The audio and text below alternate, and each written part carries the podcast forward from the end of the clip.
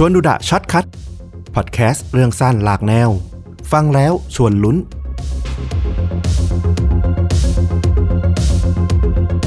หลายครั้งที่เราได้ยินเรื่องราวเกี่ยวกับเรื่องของคนที่เขาสูญเสีย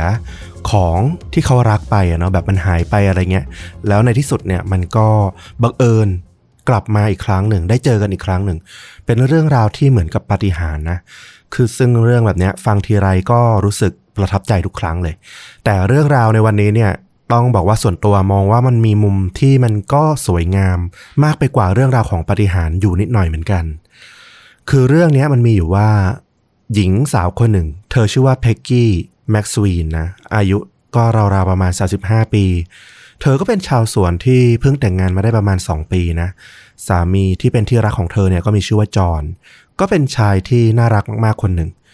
เขาเนี่ยได้มอบแหวนทองคำที่เรียบๆเลยวงหนึ่ง แทนหัวใจของเขาเนี่ยให้เธอในวันที่ทั้งคู่เนี่ยได้แต่งงานกัน แล้วเธอก็ใส่มันอยู่กับตัวตลอดเวลานะ ไม่เคยห่างไปไหนเลย ไม่ลืมแม้แต่จะถอดทิ้งไว้ที่ใดเลยก็ตาม พวกเขาแล้วก็เธอเนี่ยก็มีบ้านเล็กๆนะน่ารักน่ารักอยู่ด้วยกันสองคนอยู่บนเกาะ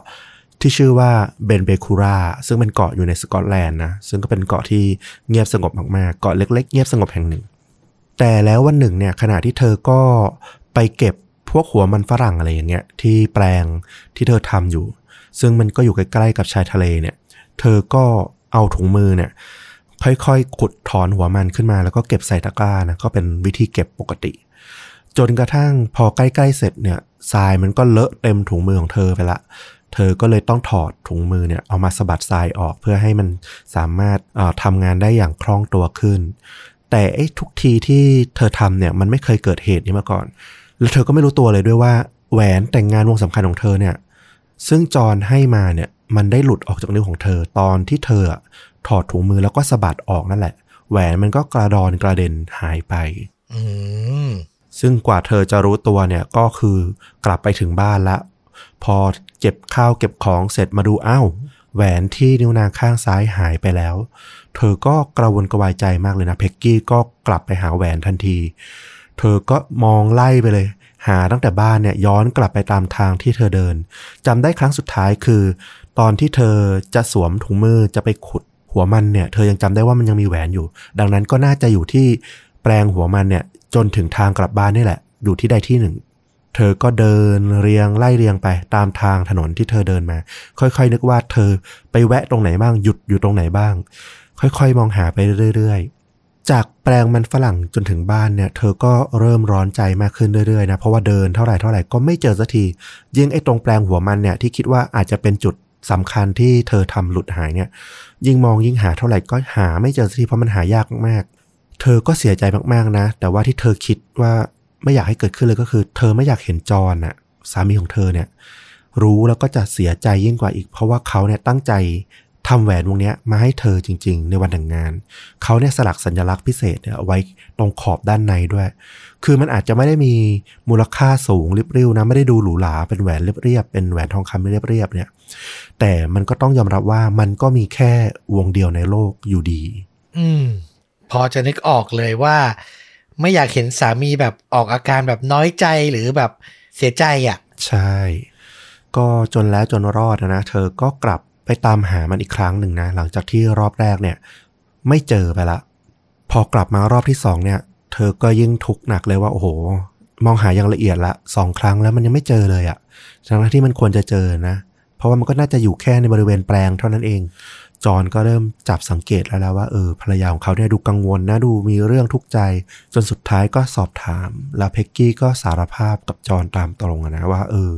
เธอได้ทำแหวนแต่งงานที่มีค่ามากๆ เนี่ย หลุดหายไปตอนที่ไปขุดหัวมัน ตอนแรกเธอก็กลัวเหมือนกันนะว่าจอห์นจะว่าอะไรเธอหรือเปล่า แต่ว่าจอห์นเนี่ยไม่ได้ว่าอะไรเธอเลย แล้วก็เขาก็บอกเพียงแค่ว่า ไม่เป็นไรนะ เดี๋ยวผมจะหาวงใหม่เนี่ยมาให้คุณเอง ช่วงเวลานั้นเพ็กกี้ก็เลยไปใช้ แหวนแต่งงานของคุณแม่เนี่ยเอามาใส่ไว้ก่อน แล้วก็หลังจากนั้นผ่านไปสักระยะหนึ่งเพ็กกี้กับจอนเนี่ยก็ได้มีโอกาสได้ไปเที่ยวพักผ่อนกัน แล้วก็เป็นสถานที่ท่องเที่ยวนั่นเองที่จอนเนี่ยก็ได้มอบแหวนทองวงใหม่เนี่ยให้กับเธออีกครั้งหนึ่ง ทดแทนกับแหวนแต่งงานที่หายไป ก็ต้องบอกว่าโชคดีมากๆนะที่คุณจอนเนี่ยเขาเป็นผู้ชายที่น่ารักแล้วก็เขาก็รักเพ็กกี้มากๆด้วย แต่อย่างไรก็ตามเพ็กกี้ก็ยังคงคิดถึงแหวนแต่งงานที่หายไปของเธอเสมอนะ เพราะว่ามันเป็นตัวแทนความทรงจำที่สวยงามอะในวันแต่งงานที่ทั้งคู่เนี่ยได้เริ่มต้นชีวิตคู่กันอะแต่ตอนนี้เนี่ยเธอก็รู้สึกว่า เออ ถึงแหวนมันจะสำคัญก็เถอะแต่ว่าการได้อยู่เคียงข้างกับสามีที่แสนรักเนี่ยมันก็สำคัญกว่าแหละ ดังนั้นถึงจะ หายไปที่แหวนเนี่ย แต่ว่าถ้ามีเขาอยู่เนี่ย เธอก็ยังทุเลาความเสียดายเสียใจลงไปได้บ้าง จนเวลาเนี่ย ผ่านล่วงเลยไปนะห้าสิบปีอื้อหือตอนนี้เนี่ย เพ็กกี้อายุได้80กว่าปีละ จริง ๆ ก็แทบจะไม่ได้นึกถึงแหวนแห่งความทรงจำในการแต่งงานของเธอเนี่ย ที่เกิดขึ้นในเดือนกรกฎาคมปี 1958 ไปแล้วนะ จนกระทั่งเมื่อไม่กี่ปีก่อนเนี่ย จอห์นสามีของเธอเนี่ยมาด่วนจากไป ก็ชราภาพอะนะก็ไปตามอายุไข เธอก็รู้สึกแล้วว่า เออ แม้จะมันเพียงเล็กน้อยก็ตาม แต่อะไรก็ตามที่มันมีความทรงจำร่วมกันระหว่างเธอกับสามีอะเธอก็อยากจะเอามาเก็บเอาไว้อะเป็นที่ระลึก ให้รู้สึกว่าจอห์นอะยังอยู่ข้างๆ เธอเสมอ ซึ่งไอแหวนออกงานวงนั้นอะมันก็กลับมาอยู่ในความคิดของเพ็กกี้อีกครั้งหนึ่งนะ เพราะว่าวันแต่งงานกันอะ ภาพของจอห์นที่ยิ้มมีความสุข แล้วก็ยืนเคียงข้างเธอในชุดเจ้าสาวเนี่ย เมื่อราวๆห้าสิบปีก่อนเนี่ย มันก็หลอมรวมอยู่ในแหวนแต่งงานวงนั้นนะที่เขามอบให้เธอ แต่ไอ้เรี่ยวแรงวัย80กว่าปีเนี่ย แล้วก็ความเป็นจริงเรื่องที่ว่าไอ้การเวลามันผ่านไป50ปีเนี่ยโอ้โห สภาพบนเกาะหรือแม้แต่อะไรก็ตามเนี่ยมันคงถูกฝังลึกลงไปใต้ดินไปหมดแล้วอะคงหาอะไรไม่เจอแล้วแหละ เธอก็เข้าใจดีนะว่าเออมันคงเป็นไปไม่ได้หรอกที่จะได้แหวน แต่งงานวงนั้นกลับมาอีกครั้งหนึ่ง เธอก็เก็บเรื่องแหวนวงนั้นไว้เป็นแค่เรื่องเล่า เพื่อระลึกถึงความใจดีแล้วก็น่ารักของจอห์นสามีของเธอท่านเองว่าเออเขาก็เป็นคนที่ใจดีมากๆเลยนะ ไม่โกรธแม้ว่าตอนนั้นเธอจะทำมันหายไปก็ตาม ซึ่งต้องบอกว่าโชคดีมากๆที่คนที่ฟังเรื่องราวเรื่องนี้คนหนึ่งอะคือเจ้าของโรงแรมเล็กๆบนเกาะ แห่งนี้แหละที่ชื่อว่าคุณโดนัลด์แม็กฟีเขาก็เป็นเพื่อนบ้านของคุณเบกกี้นี่แหละ เขาก็ไปได้ยินเรื่องนี้เนี่ยจากคำบอกเล่าจากคุณเพ็กกี้ที่เขาชอบแบบพูดคุยกับเพื่อนบ้านอะไรอย่างเงี้ย เขาก็ฟังแล้วก็แบบรู้สึกเออ มันเป็นเรื่องที่น่าประทับใจมากๆเลยนะ ระหว่างคุณตาจรกับคุณยายเพ็กกี้เนี่ย เขาก็คิดว่า เฮ้ย แหวนทองอะ่ะ เดี๋ยวนี้เนี่ยเทคโนโลยีมันดีขึ้นเยอะแล้ว มันน่าจะหาเจอสิ ซึ่งตรงนี้เนี่ยต้องบอกว่าคุณโดนัลด์แม็กฟี่อะเมื่อราวๆประมาณ 7 ปีก่อนหน้านี้เนี่ยเขาอะไปดูคลิปใน YouTube แล้วก็ไปดูพวกคลิปเกี่ยวกับนักตรวจหาโลหะตามชายหาดอะที่จะแบบตระเวนหาพวกของมีค่าตามชายหาดต่างๆ เนี่ยเขาก็เกิดความสนใจแล้วก็มองว่าเออเขาก็เป็นคนแบบอยู่บนเกาะอะ ก็สามารถน่าจะเล่นอะไรพวกนี้ได้ เขาก็เลยไปซื้อเครื่องตรวจจับโลหะเนี่ยมาลองเล่นแล้วก็ไปตรวจหาโลหะตามชายหาดที่นักท่องเที่ยวมาเที่ยวประจำเนี่ยเป็นงานอดิเรกมาเสมอเลย มา 7 ปีละ แล้วพอรู้เรื่องนี้เนี่ยเขาก็คิดว่าเออ ไอ้พวกโลหะต่างๆ ยังหาเจอเลยแหวนทองคำอะมันก็ต้องหาเจอแหละ หน้าตาของอุปกรณ์นี่คือที่เป็นแท่งๆ แล้วก็แบบเหมือนข้างล่างก็จะแบบมีอุปกรณ์ติดอยู่แล้วก็แบบไล่ตรวจตามพื้นดินอะไรอย่างนี้ป่ะ อารมณ์แบบหากับระเบิดอะไรประมาณนั้นป่ะ ใช่ประมาณนั้นเลย จริง ๆ ถ้านึกภาพก็อารมณ์เหมือนพวกเครื่องตัดหญ้าเนาะอืมอืมนึกภาพออกใช่ไหมที่แบบสะพายเอว แล้วก็กวาดหา แต่ว่าตรงปลายเนี่ยมันไม่ได้เป็นตัวใบพัด ใบตัดหญ้าอะไร ก็จะเป็นจานโลหะที่แบบคอยจับจับสัญญาณโลหะที่อยู่ใต้ดินลงไป แต่ปัญหาก็คือแม็กฟี่เนี่ยเขาไม่รู้ว่าตรงไหนเนี่ยที่เขาจะ ต้องไปเริ่มตามหาไอ้แหวนทองคำของเพ็กกี้คือเวลาผ่านไป 50 ปีอย่างที่บอกเนี่ย มันไม่มีอะไรที่บนเกาะเนี้ยที่มันเหมือนเดิมเลย มันเปลี่ยนแปลงไปหมดละ เขาก็ต้องไปสอบถามคนเก่าแก่บนเกาะเนี่ย คนหนึ่งที่ชื่อว่าคุณเนลแม็กเฟอร์สันให้ช่วยชี้เป้าหน่อยว่า เออจำได้ไหมว่า ไอ้แปลงหัวมันที่คุณเพ็กกี้กับสามีเนี่ยเคยทำเมื่อก่อน 50 ปีก่อนอะ่ะ มันอยู่แถวๆไหน ก็ได้ช่วยชี้เป้ากันนะ ก็ไปเจอมา ว่าตอนนี้เนี่ยมันเป็นเหมือนทุ่งหญ้าริมชายหาด ซึ่งนักท่องเที่ยวเนี่ยมักจะชอบมาเหมือนปูเสือนั่งพิกนิก ตอนเย็นกินข้าวดื่มกิน แล้วก็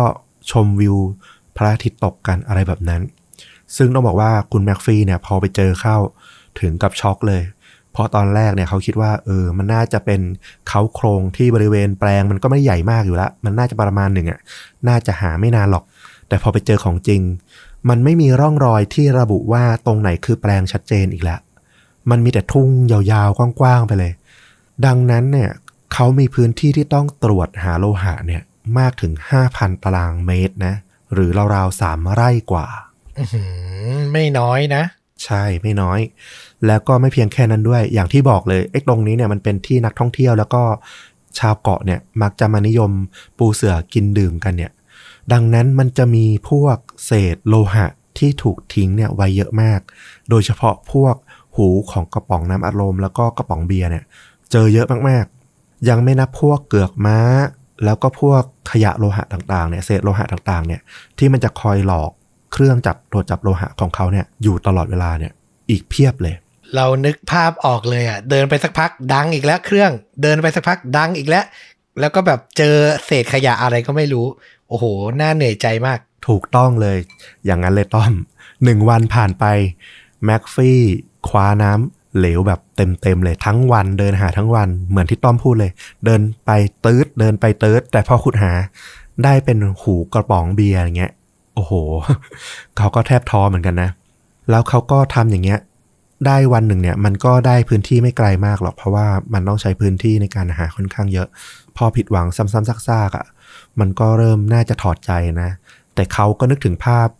สีหน้าใบหน้าของคุณยายเพกกี้อะว่าเออ เธอจะดีใจแค่ไหนอะถ้าแบบได้เจอแหวนที่เธอแบบคิดถึงวงนี้เนี่ยเขาก็เลยก้มหน้าก้มตาตามหามันต่อไปนะ ยังไงก็ต้องเอาแหวนกลับไปหาคุณยายเพกกี้ให้ได้ วันที่สองก็มาอีรอบเดิมเลย หูกระป๋อง เหรียญโลหะ กระดุม เศษโลหะ เจออยู่แค่นี้เลย วันที่สามเขากลับมาอีกครั้ง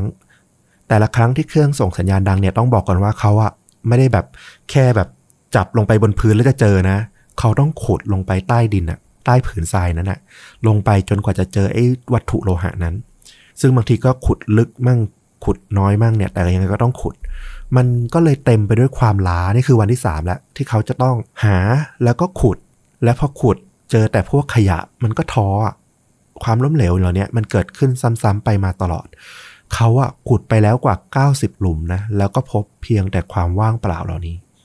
ภาพของคุณยายเพกกี้ที่ดีใจอยู่อะที่เขาคิดอยู่ตอนแรกเนี่ย มันก็เริ่มเลือนลางลงอะนะ แต่แล้วในหลุมต่อไปที่เขาขุด ปรากฏว่า โลหะ รูปวงกลมสีทองที่ด้านในเนี่ย ขอบด้านในเนี่ยมีสัญลักษณ์สลักอยู่อะมันก็ปรากฏออกมา โอ้โห เจอเหรอ เจอ แม็กฟี่คิดเลยว่า โอ้โห นี่อะมันคือโอกาสแบบหนึ่งในแสนเลยมั้ง ที่เขาจะเจอไอ้แหวนวงเนี้ย แต่เขาก็เจอมันจนได้ คราวนี้เนี่ยมันเหลือเรื่องที่ต้องลุ้นอย่างเดียวแล้วว่า และไอ้แหวนที่เขาเจอเนี่ย มันจะเป็นแหวนแต่งงานที่คุณยายเพกกี้ตามหาอยู่หรือเปล่า หรือเป็นแหวนของใครก็ไม่รู้อะอืมวันนั้นเสียงเคาะประตูที่บ้านของคุณยายเพกกี้ก็ดังขึ้นนะคุณยายเพกกี้ก็ค่อย ๆ เดินมา มารับแขกปริศนาว่าใครมาหาเธอกัน พอเธอเปิดประตูออกมา เธอก็เห็นแม็กฟี่เนี่ยยืนรออยู่ละ เธอก็ยังไม่ทันถามอะไรนะว่าเออแม็กฟี่มีธุระอะไรมาหาเธอหรือเปล่าแม็กฟี่ก็ชิงพูดก่อนเลยว่า นี่คุณยายเพ็กกี้ผมมีอะไรมาให้คุณดูนะ และเขาก็ยื่นแหวนมาให้เธอ เธอก็รับมาแบบงงๆนะว่าเอาอะไรมาให้นะพอเธอเห็นสัญลักษณ์ที่สลักอยู่ขอบด้านในของแหวนน่ะ เธอจำได้ทันทีเลยว่า มันคือแหวน แต่งงานของเธอที่จอนมอบให้ในวันนั้น น้ำตาแห่งความดีใจมันก็ไหลอาบแก้มเธอลงมานะ เธอบอกว่าเธอไม่อยากจะเชื่อเลย แต่นี่อะคือแหวนวงนั้น ฉันคิดว่าคงไม่ได้เจอกับมันอีกแล้ว ขอบคุณนะขอบคุณมากๆเลยคุณแม็กฟี่ในที่สุดเนี่ยเพ็กกี้กับจอนก็ได้กลับมาอยู่ด้วยกันอีกครั้งนะผ่านตัวแหวนที่มันเป็นความทรงจำที่มันอัดแน่นอยู่ในนั้นเนี่ยแล้วก็ต้องบอกว่าที่เราบอกมาตอนแรกนะว่า มันเหมือนเรื่องราว ปาฏิหาริย์อื่น ๆ แต่แตกต่างอยู่ตรงที่ว่าเรื่องนี้เนี่ยปาฏิหาริย์เดียวของเรื่องเลยก็คือ คุณเพ็กกี้อะมีเพื่อนบ้านที่แสนดีอย่างคุณแม็กฟี่ที่ยอมลงแรงอะเพื่อทำให้ผู้หญิงคนหนึ่งเนี่ยได้มีความสุขในช่วงเวลาบ้านปลายชีวิตของเธออีกครั้งหนึ่งเออก็เป็นเรื่องราวที่แบบเราอ่านแล้วรู้สึกประทับใจ มันไม่ได้มีแค่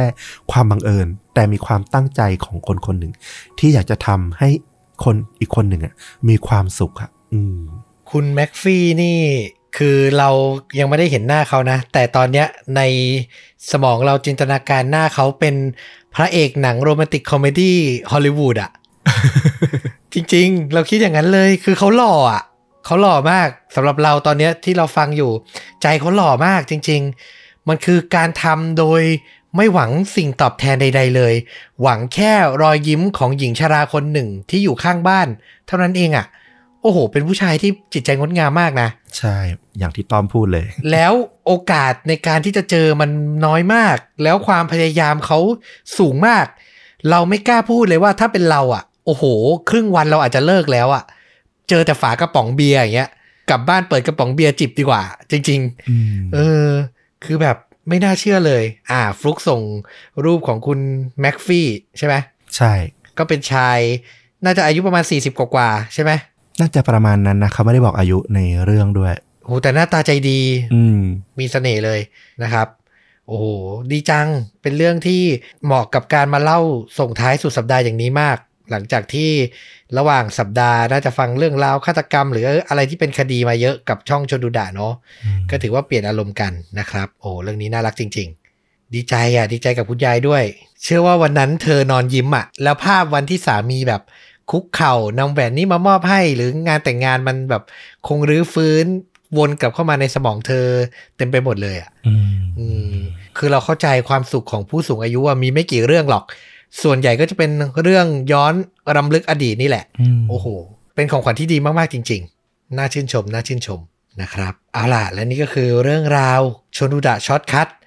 เรื่องสั้นหลากแนวฟังแล้วชวนลุ้นนะครับผม เปลี่ยนบรรยากาศ ไม่ได้ลุ้นระทึกแต่ลุ้นด้วยความอิ่มเอมใจ